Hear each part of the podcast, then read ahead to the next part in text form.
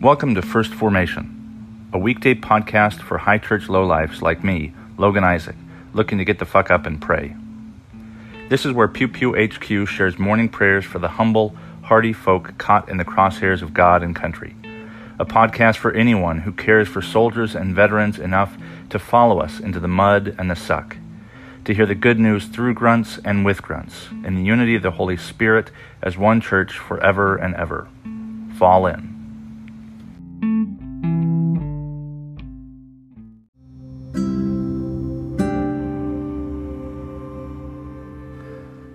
29 Ascribe to the Lord, O heavenly beings. Ascribe to the Lord glory and strength. Ascribe to the Lord the glory of his name. Worship the Lord in holy splendor. The voice of the Lord is over the waters. The God of glory thunders. The Lord over mighty waters. The voice of the Lord is powerful. The voice of the Lord is full of majesty. The voice of the Lord breaks the cedars. The Lord breaks the cedars of Lebanon. He makes Lebanon skip like a calf and Sirion like a young wild ox. The voice of the Lord flashes forth flames of fire. The voice of the Lord shakes the wilderness. The, the Lord shakes the wilderness of Kadesh. The voice of the Lord causes the oaks to whirl and strips the forest bare. And in his temple all say, Glory. The Lord sits enthroned over the flood. The Lord sits enthroned as king forever. May the Lord give strength to his people. May the Lord bless his people with peace. 1 Samuel chapter 3 verses 1 through 9. At that time, and now the boy Samuel was ministering to the Lord under Eli. The word of the Lord was rare in those days visions were not widespread.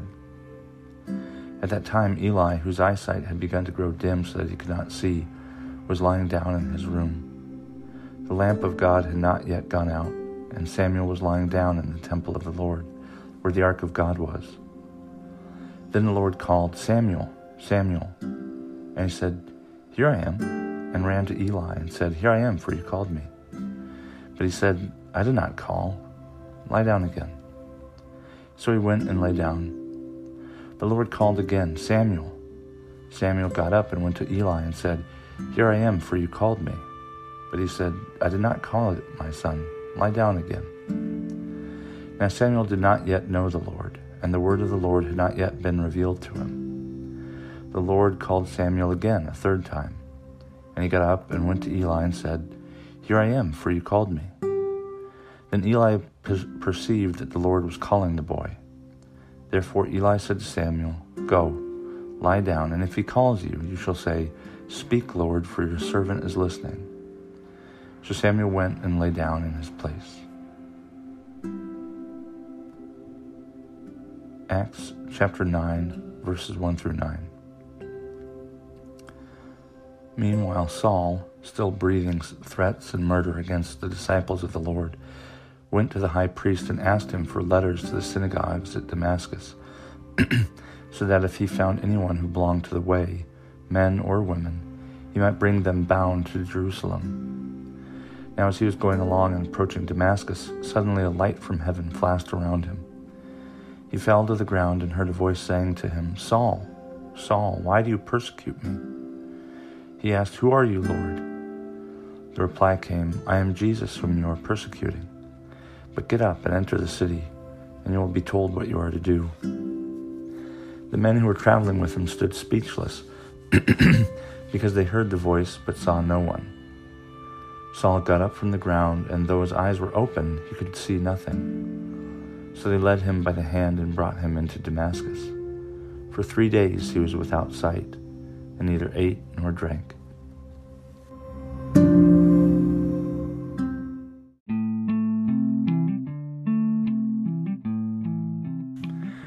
Morning and welcome to Thursday after Epiphany. This is Brother Logan Isaac broadcasting from the Appalachian Abbey in Knoxville, Maryland. This morning's readings come to us from Psalm 29, which is a new psalm, uh, focusing on the voice of God and the voice of the Lord. Then we have readings from 1 Samuel 3 and Acts 9. Um, each of them are dealing with, uh, Going to say revelation, but that's not entirely helpful.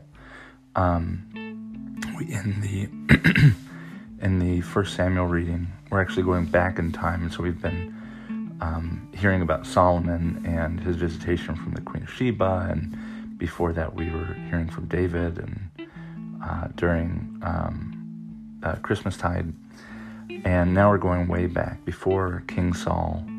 Um, Samuel was the last of the. Um, I don't know if he was a judge. I think he was. I think he was a judge and a prophet. Samuel is basically the the, the person who God appointed to go find Saul and anoint him king reluctantly, um, saying to Samuel that you know it's not you that Samuel that they are rejecting.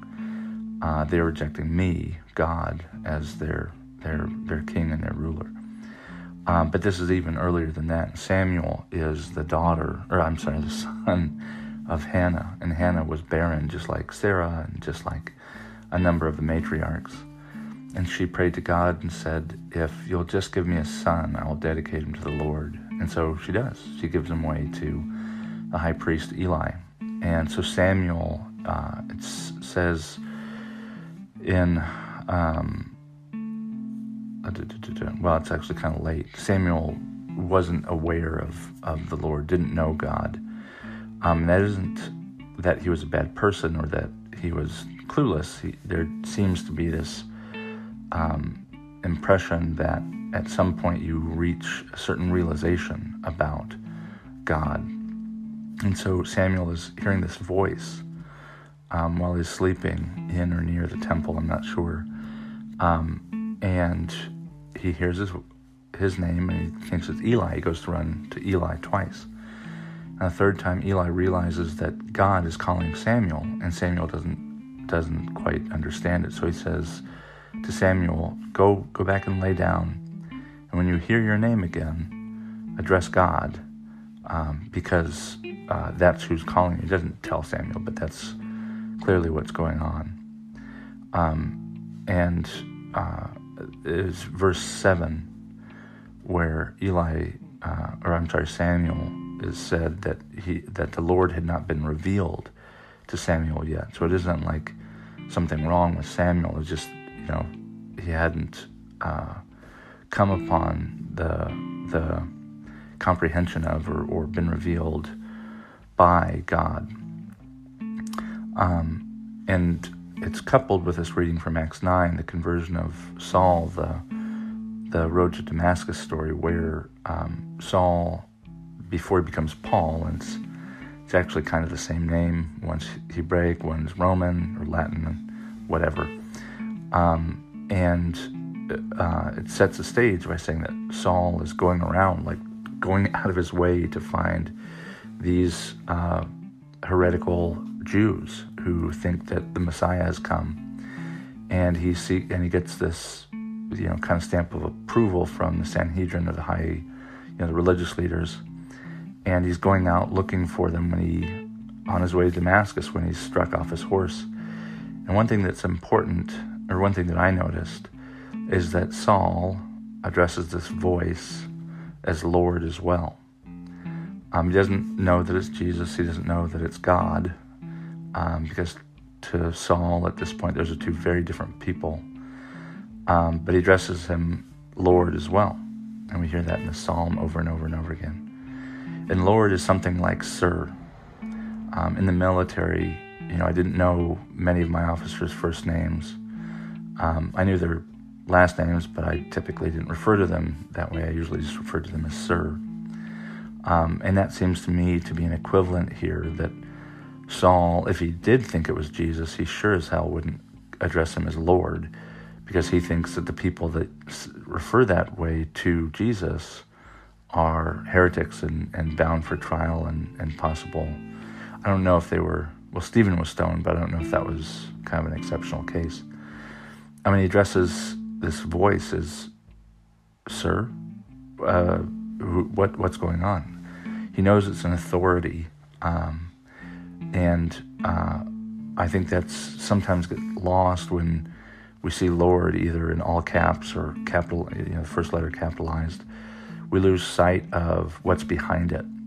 And for the military, I think it's it is important to think of it as you know, it's clearly uh, a title of authority. Uh, sir, I think, is an equivalent. And for those of you who are officers, there isn't a, a certain kind of uh, responsibility that, um, that I think alters it. But for most of the military enlisted people, calling someone sir was also a reminder, it was this humble reminder of where you stood. Paul knows, or Saul knows, that he stands um, somewhere below uh, this being that has done something to him. Um, and Samuel does not know. And Samuel is actually a hero um, throughout the literature. There's very few places where Samuel, you know, kind of f's up like Saul, and in some instances David as well. Um, but uh, the the realization of of yourself in this wider thing of being servile or, or subordinate to something else, um, I think is uh, not necessarily something that you do wrong. It actually made me think of, uh, you know, and hopefully you might think of it as well. This moment where you came to realize the authority in your life, um, whatever that authority might be. Um, for me, for a while, it was officers. Um, but just like you know, parents, you begin to lose a certain optimism for officers and other authorities. That isn't to say that authority goes away, um, but we find um, we I think we we make our authorities. Sometimes it's our phone, sometimes it's our job, sometimes it's you know whatever it is that we worship. Um, but to I encourage you this morning to think about the authorities in your life. Maybe they're principalities and powers. Maybe they are um, the voice of the Lord. Um, but think about the ways in which um, you are subordinate to something, um, the ways in which authority acts in your life.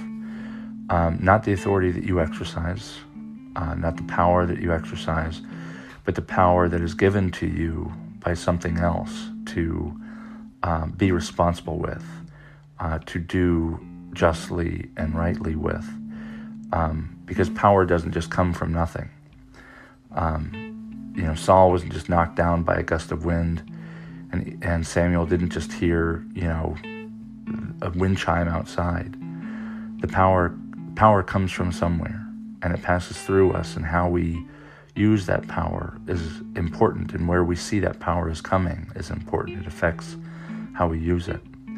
Uh, and so uh, I hope I might be your Eli, telling you to go lie down, and, and the next time you see power being given to you, authority being given to you, um, that you uh, interrogate it, that you stand there and say to yourself, um, where is this coming from? Who is speaking to me? Where is it? You know, what power am I being um, offered, and how will I exercise it? because even the lowest of the low, you know, the, the E1 private boot grunt, you know, they still have power whether they think they do or not. Um, and it's a matter of, of, of being aware of that, coming to the realization of the authority and the power that's given to us and where it comes from, um, and then what we do with it.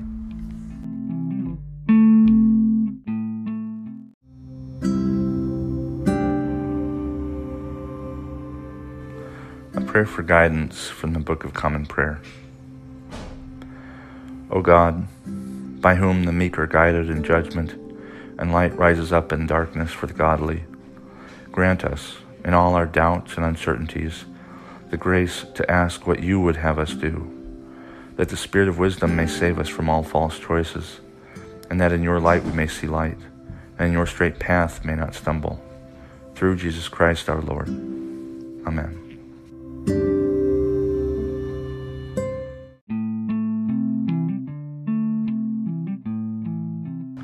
Thank you for falling in to First Formation, where Pew Pew HQ shares morning prayers for the humble, hardy folk caught in the crosshairs of God and country. If you like what you've heard, I hope you'll consider participating in one of the three following ways. First, you can support the podcast with a monthly contribution at anchor.fm slash firstformation slash support. You can sponsor morning prayer for Pew Pew people with as little as a dollar a month, and you can cancel at any time if I piss you off.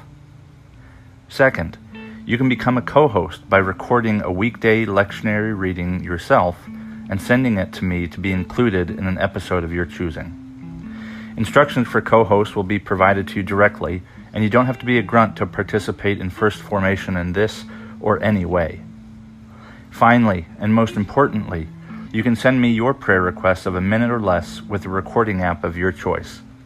Prayers may be added to a morning prayer episode, aired anonymously if you wish, or kept private for me to pray for off air. So there you have it three ways to participate in morning prayers for Pew Pew people. I hope you'll continue to listen in and maybe even consider participating yourself. This has been Logan Isaac, always faithful, always family. Semper Familia.